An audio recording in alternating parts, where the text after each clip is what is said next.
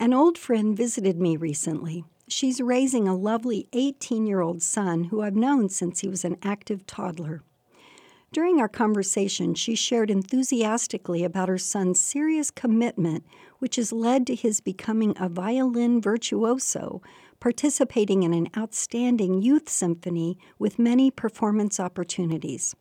He's currently auditioning for several universities and hopes to attain a scholarship to pursue his musical studies. As I noted the stars in this proud mom's eyes, I recalled the last time I was with her. At that time, her son was 12 and counting on a career playing professional soccer. Their days were filled with soccer practices and matches, and mom was always there cheering him on, even admitting to having become a stereotypical soccer mom. I'm also remembering the week of his fifth birthday when he was into dinosaurs. He could name them all and carried an encyclopedic knowledge of their characteristics in that tiny head of his. His mother, younger then, told me he would be a paleontologist when he grew up. This family reminds me of the long and interesting ride parents sign on for when they bring a child into this world. Growing up, children try out many interests and personal styles. A few children discover who they are and what they want from life early, but for most, life is an ever changing series of explorations.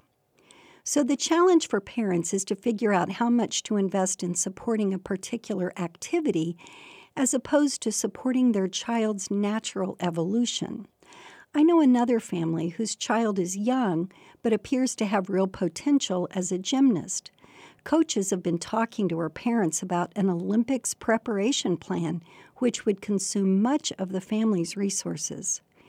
They sit atop the horns of this dilemma. Should they support her in this endeavor sacrificially, knowing that all those who make it must do this?